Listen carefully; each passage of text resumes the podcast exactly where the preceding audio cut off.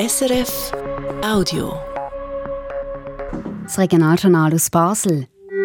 Das K-Haus, der Kopfbau der Kaserne, macht Basler Politikerinnen Bauchweh, weil sie dort einfach nicht recht leben wollen. Da kann man sich nur die Augen reiben. Wieso ist das nicht möglich, an diesem super attraktiven Standort am Rhein eine interessante Gastronomie einzuführen? Ein wichtiger Kopf hinter der Gründung der Basler Grünliberalen tritt aus dem Parlament zurück, der David Wüest-Rudin. Ich bin ein Stück weit, wie sagt man, Animalpolitik oder wie man das nennt. Also das hat mir immer schon Freude gemacht. Ich bin immer mit Herzblut dabei gewesen. Wir schauen auf eine politische Basler Erfolgsgeschichte. Denn die SBB springt dem Deutschen ein. Also als Pendlerinnen trotz Streik können Zug fahren. Die Schweiz rettet Deutschland und guckt, dass ihre Grenzgänger oder die Grenzgänger zur Arbeit gehen können. Und der Buchladen Rapunzel zu Liestel gehört ab morgen der Kette Orel Fiesli. Morgen gibt es einen milden Tag mit 13 Grad. Im Studio Basel Hanna Schira. Die Euphorie war gross in der Stadt von mittlerweile über 10 Jahren, wo klar war, dass die Kaserne zu Basel umgebaut werden soll. Ein Haus voller Leben mit Bars, einer Beiz und einem Haufen Kultur hat es gegeben. Wo ist es anders? Das Leben im Kasernenneubau kommt immer noch nicht so recht in Gang. Auch 2 Jahre nach der Neueröffnung nicht. Und das macht auch der Politik alles wie mehr Bauchweh. Nina Gygax hat umgelost bei den Kulturpolitikerinnen und Politikern im Grossrot. Es sei nicht gut wie SIG, sagt geradeaus der SVP-Grossrot Joel Thüring. Ja, alarmierend. Es funktioniert nicht so, wie es versprochen wurde. Wir waren ja schon damals dagegen, dass das Projekt so kommt. Das hat sich jetzt alles bestätigt. Die Befürchtungen sind alle eingetroffen. Das ist eine tote Ecke, die man dort geschaffen hat, die dann noch zusätzliche Probleme jetzt bildet. Eine tote Ecke, nennt der Joel Thüring. Und mit den zusätzlichen Problemen meint er, als im Neubau der Kasernen in letzter Zeit Asylsuchende und Obdachlose Zuflucht gefunden haben. Sie sind sich dort aufwärmen, haben das WC gebraucht oder sind schlafen auf den Polstersessel. Es hat sich herumgesprochen, als da sonst kaum jemand ist. So haben sie sich das nicht vorgestellt, sagt auch die LDP-Grossrätin Katrin Aliot. Das hat man sich natürlich nicht gewünscht. Also ich meine, dass die Leute, es ist ja ein öffentliches Gebäude, dass sie dort rein dürfen, ist schon, aber dass man dort gerade übernachtet, das ist nicht die Idee. Der Joel Thüring und Katrin Aliot und weitere bürgerliche Stimmen sagen, sie hätten davor gewarnt, denn vor 10 Jahren, als der damalige Regierungspräsident Guy Morin das Konzept für einen Neubau der Kaserne vorgestellt hat, als die Rechnung hier nicht aufging. Aber nicht nur auf bürgerlicher Seite gibt es Bedenken. Auch Sascha Mazzotti von der SP findet die Situation nicht gut, wie sie ist. Es ist nicht das, was wir erhofft haben oder das, was ich auch geglaubt habe, wo ich damals sehr dafür war für den Umbau. Das Haus sei zu wenig belebt. Es kam ihr amigs ein bisschen vor wie ein leeres Schulhaus, sagt Sascha Mazzotti. Und auch die Grünen-Grossrätin Jo Verja sagt, da sei ein Fehler passiert, wo man den Neubau geplant hat. Dann sei auch noch Corona dazwischen gekommen und es hat zum Beispiel auch noch Baumängel gegeben. Die Sachen sind nicht ins Rollen gekommen. Und das hat eigentlich wie am Schluss dazu geführt, dass wir jetzt vor einer relativ blöden Situation stehen, mit einem lässigen Haus, das nicht so genutzt wird, wie man es sich gewünscht hat. Eine eigentlich absurde Situation. Ein Neubau direkt am Rhein an bester Lage, mit modernen Büro, einem grossen Saal, einer Bar und einem Kaffee, wo anstatt voller Leben leer ist. Von einer Fehlplanung redet auch der FDP-Grossrat Christian Mösch, der selber Verwaltungsrat ist beim K-Haus. Das grösste Problem sei, dass es noch immer keine grosse Beiz hat im Kasernenneubau. Weil wenn es das hat, dann hat es auch Publikum, ist er überzeugt. Die Belebung kommt einerseits, ist mein Befinden, mit dem Gastronomieangebot. Man kann sich hier aber sogar überlegen, ob man den öffentlichen Raum mit zusätzlichem Gastronomieangebot anreichert. So als Idee, aber ohne das wird es tot bleiben. Gerade jetzt im Winter sei das Problem besonders gross. Da kamen kaum Leute ins Haus. Er hat sogar beobachtet, dass das Kaffee drum teils auch gar nicht mehr aufgemacht hat, weil es sich nicht lohne. Im Winter kriegen sie natürlich kein Publikum an, wenn ein Restaurant einfach minimalste oder eine Beiz minimalste Öffnungszeiten hat und auf der anderen Seite gar kein Restaurant ist. Seit dem Herbst hat es generell Anpassungen gegeben bei den Öffnungszeiten im Kasernenneubau. Statt am 11 Uhr oben macht der öffentliche Teil schon am 6 Uhr zu. So lockt man natürlich kein Publikum an. Die Frage ist, was machen? Katrin Aliot sagt, es bräuchte jetzt eine Auslegeordnung, und zwar eine grundsätzliche. Wir haben jetzt diesen Standort und ich meine, den kann man jetzt nicht einfach verlottern lassen. Ich glaube, da muss man jetzt wirklich schauen, was als nächstes kommt. Über die Bücher müssen wir, sagt auch Joel Thüring. Und zwar nicht nur wegen der Beiz, die noch immer fehlt. Jetzt wäre es aber eigentlich an der Zeit zu sagen, wir machen einen Marschhalt. Wir schauen, dass wir die ganze Verwaltung von dieser Fläche noch einmal überdenken, dass wir auch das Angebot, die unterschiedlichen Teile des Angebots in diesem Haus überdenken und dann allenfalls zu einem späteren Zeitpunkt mit noch mal etwas kommen. Aber jetzt einfach so quasi weiterwurschteln halte ich für nicht sehr sinnvoll. Es muss sofort Leben rein in das Haus, findet auch Sascha Mazzotti. Mit einer Zwischennutzung zum Beispiel, und zwar so schnell wie möglich. Könnte man nicht einfach neu überlegen. Und es ist schon so, ich glaube, es muss ein neues Konzept annehmen. Die Idee war auf dem Papier sehr schön. Sie können sich zum Beispiel vorstellen, als Schulen könnten einziehen vorübergehend. Die haben ja ständig zu wenig Platz.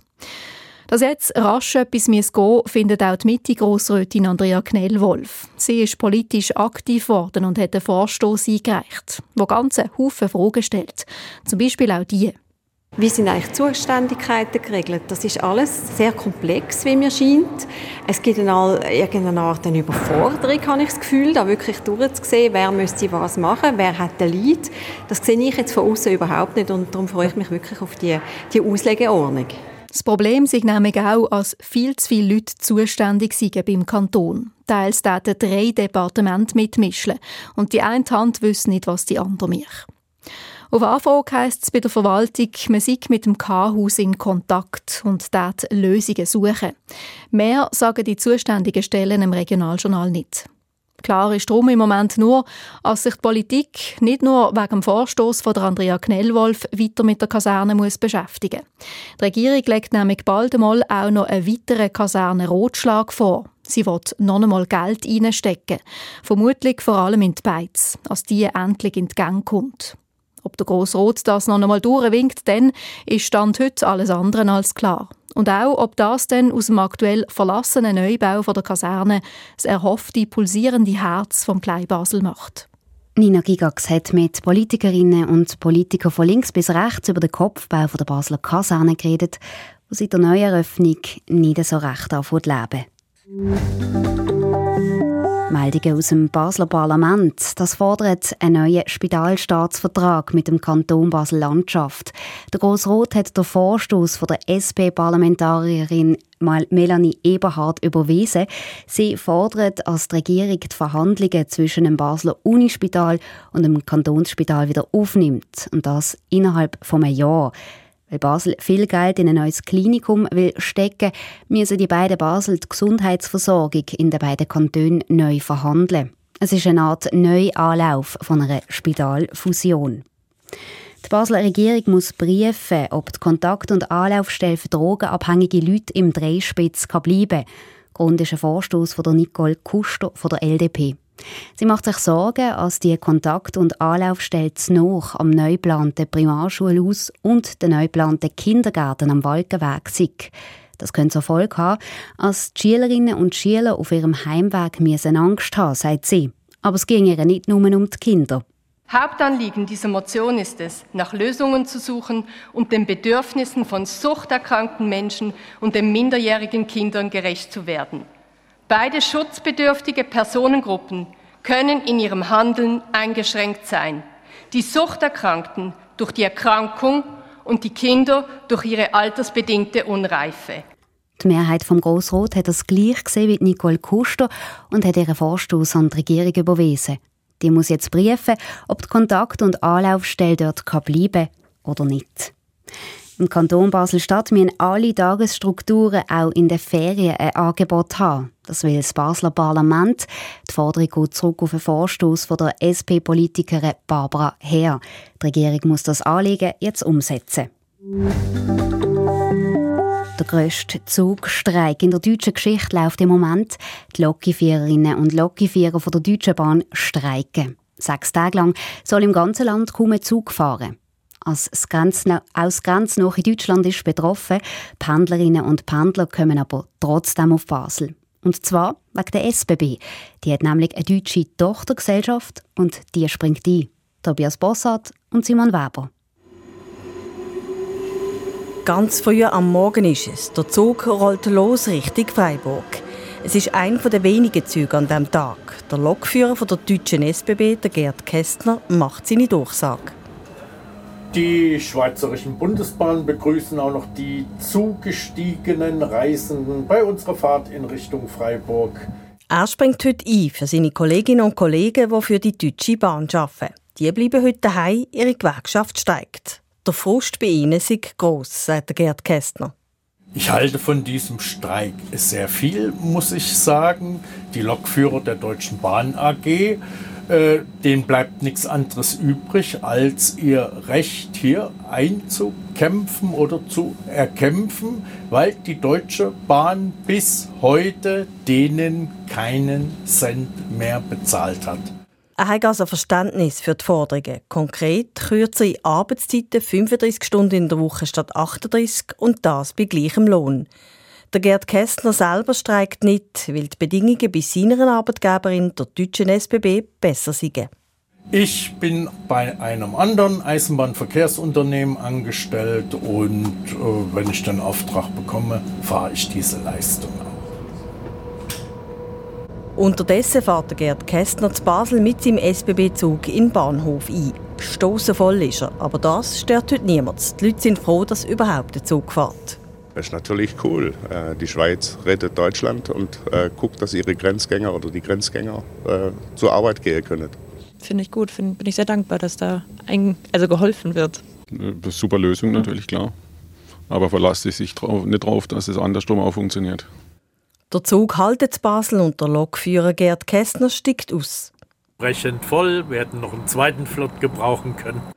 Das sagt er zum Gregor Frey, Geschäftsleiter der deutschen Tochterfirma der SBB. Dass seine Lokführerinnen und Lokführer heute fahren, ist abgesprochen mit dem Bundesland Baden-Württemberg. Und auch mit der Deutschen Bahn sind er in Kontakt. Ja, die Deutsche Bahn ist auch glücklich. Wir haben mit ihnen gesprochen. Sie haben das verdankt, dass wir eine Ersatzmöglichkeit für ihre Kundinnen und Kunden zur Verfügung stellen.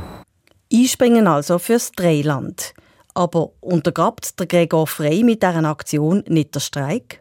Wir haben unsere eigenen Leute. Wir fahren ja nicht mit DB-Personal und damit sind wir keine Streikbrecher. Ausserplanmässig zu Deutschland fahren sollen seine Züge noch so lange, wie der grösste Eisenbahnstreik von der deutschen Geschichte geht. Berichtet hat Simon Weber. Zu weiteren Meldungen. Die Leuenverwaltung ist Konkurs, eine Immobilienfirma zu Basel. Der Konkurs der Firma steht im Amtsblatt. Der Leuenverwaltung gehören über 70 Liegenschaften, verwaltet dienen sie um die 700 Wohnungen zu Basel. Der Geschäftsführer Georg Sarner bestätigt den Konkurs gegenüber dem Regionaljournal Basel. Zu den Hintergründen des Konkurs hat er aber nichts sagen. Ein Jahr macht das Produktionsbüro «Doc» den Laden dicht. Das, weil das Geld nicht mehr dort reicht. Das «Doc» hat die letzten 8 Jahre Künstlerinnen und Tänzer beim Umsetzen von ihren Projekten unterstützt, zeitgenössische Tanz- und Theaterproduktionen gemacht und Festivals organisiert, wie Swiss Dance Days oder das Theaterfestival. Als Produktionsbüro müsse zumachen, dass sie schade, heisst es von den Verantwortlichen, weil es eine wichtige Anlaufstelle für die freie Szene in der Region sei. Und sie ist orange-schwarz gemustert und giftig. Die Gila-Echse, ein besonderes Tier aus Nordamerika. Das erste Mal überhaupt hat es der Zoll Basel geschafft, als so eine Gila-Echse zu Basel schlüpft. Aufwachsen tut das kleine Tier hinter den Kulissen vom Zolli, heisst es in einer Mitteilung.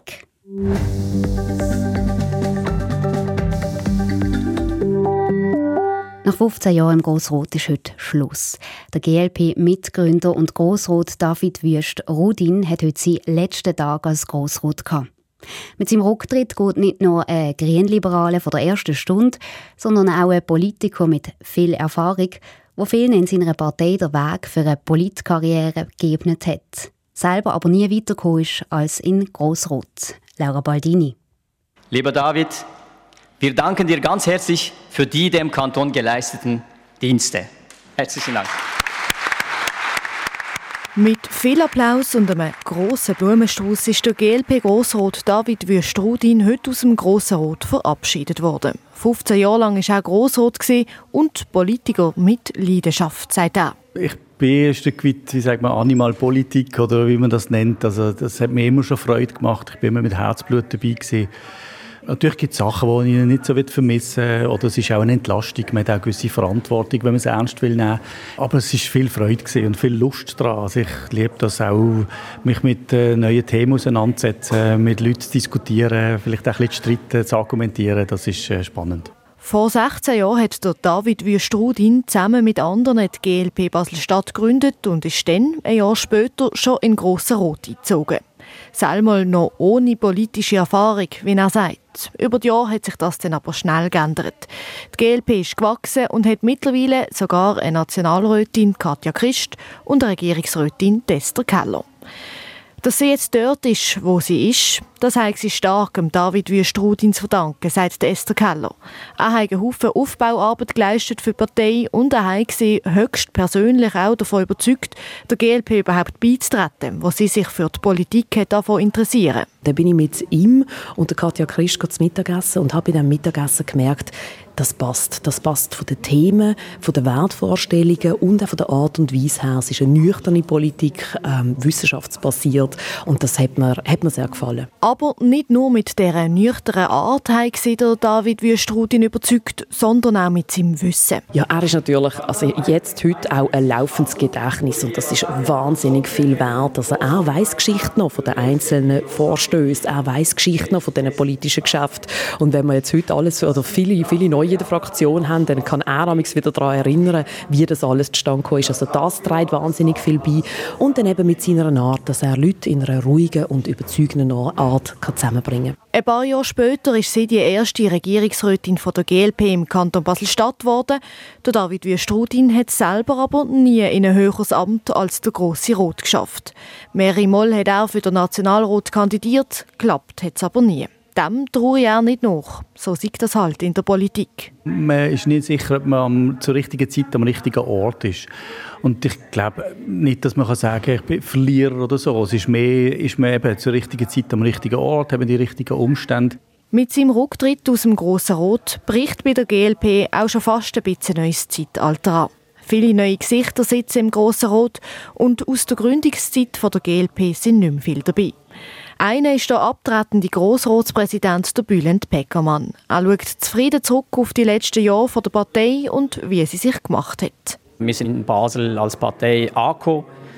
Uns nimmt man ernst. Es ist nicht mehr so wie früher oder in den Anfangszeiten, wo man gemeint hat, ja, was ist das für eine Partei, Wischiwaschi-Partei und so weiter. Jetzt haben sie ihre Linie gefunden und die sind ein bisschen linker geworden, als es ganz am Anfang war, sagt Sir David Wüest-Rudin. Wir sind vielleicht ein bisschen sozialliberaler geworden.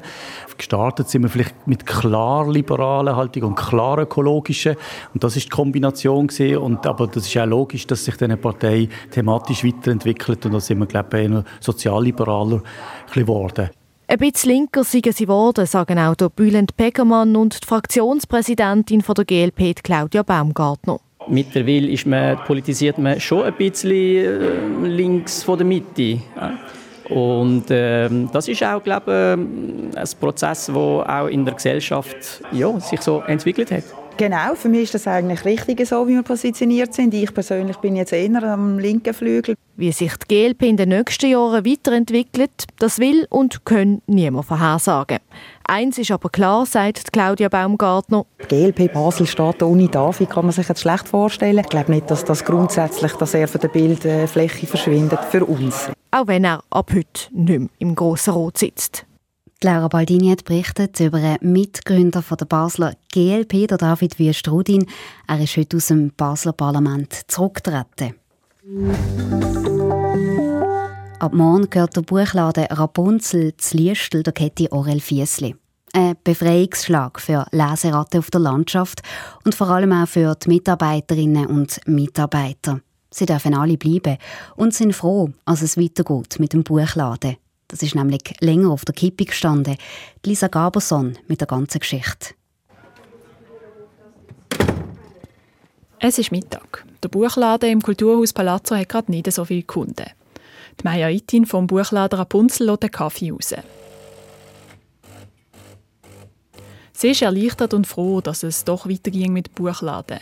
Und auch alle ihre Mitarbeiterinnen, Katmeja-Itin Palten. Also im Moment ist wirklich nur Erleichterung eigentlich. Also ich bin schon sehr gespannt, wie das wird. Natürlich in so einer grossen Gruppe rein. Das ist natürlich für uns schon eine Umstellung, denke ich. Aber ich bin im Moment eigentlich überzeugt, dass das meiste positiv wird sein.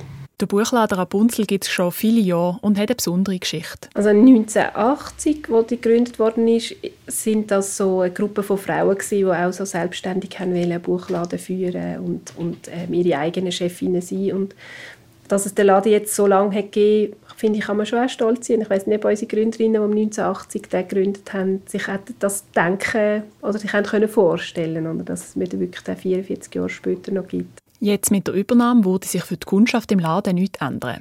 Was im Laden steht, tun weiterhin die Meja-Itin und ihr Team auswählen. Bestimmte Bücher müssen jeweils alle Orell Füssli-Filialen haben, aber das sei nur ein kleiner Teil des Sortiments. Aber können denn kleinere Buchläden überhaupt noch überleben, ohne eine grosse Kette im Rücken? Die Meja-Itin glaubt schon. Ich kenne viele unabhängige Buchhandlungen, kleinere und grössere. Und ich kenne auch viele, die erfolgreich und rentabel sind.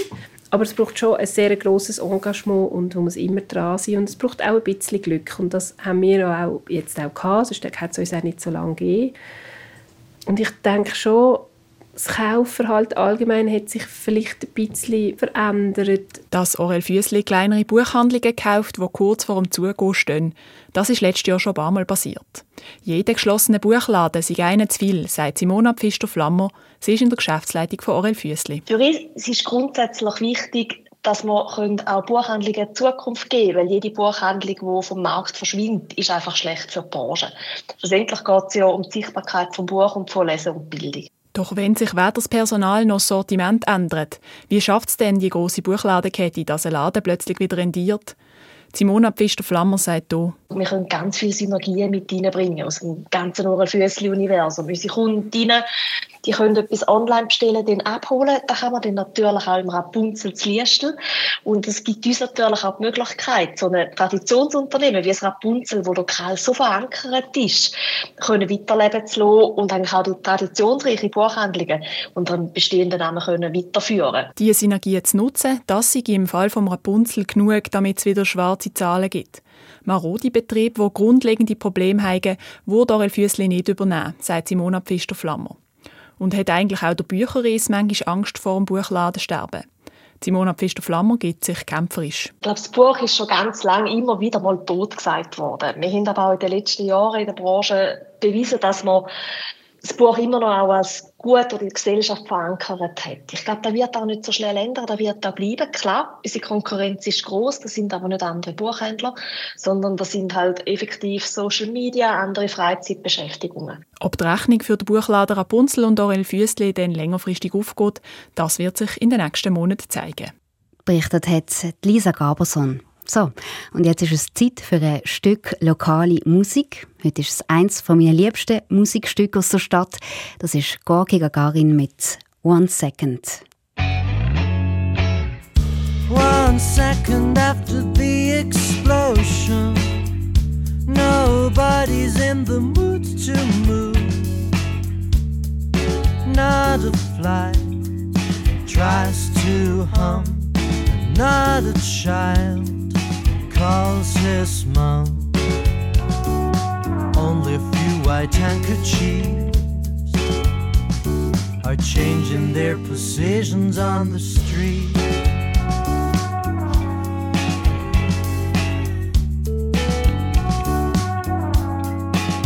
It's so peaceful, so peaceful now. And the silence, the silence all around. One second after the explosion, nobody's in the mood to move. Open eyes do not see, and an open mouth shouts the silence into the area, into the area.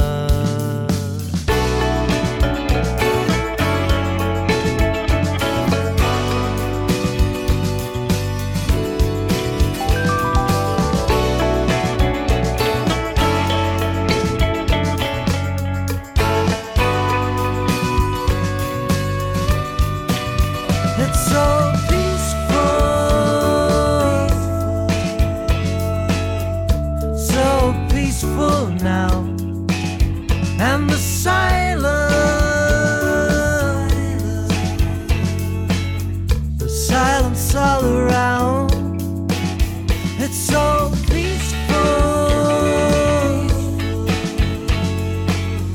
so peaceful now, and the silence all around.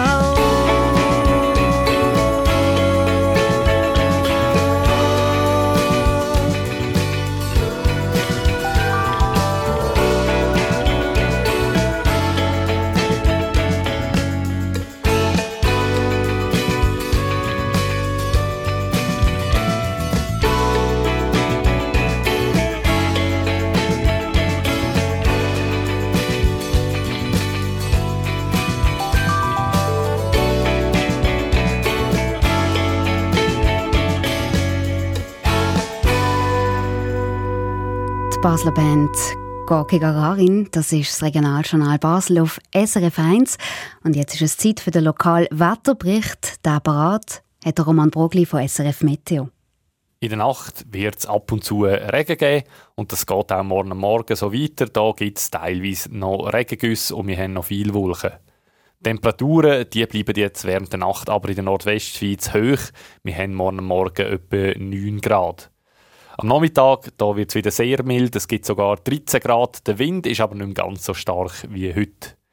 Während dem Nachmittag ist dann auch die Regenwahrscheinlichkeit nur noch sehr klein und es kann dann auch Aufhellungen geben.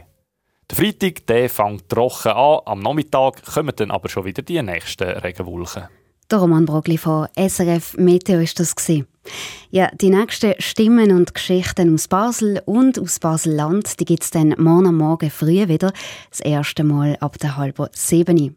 Verantwortlich für das Regionaljournal, für die Ausgabe von heute, ist Fabienne Nägeli. Letztes Mal live im Studio Basel, Hannah Girard. Das war ein Podcast von SRF.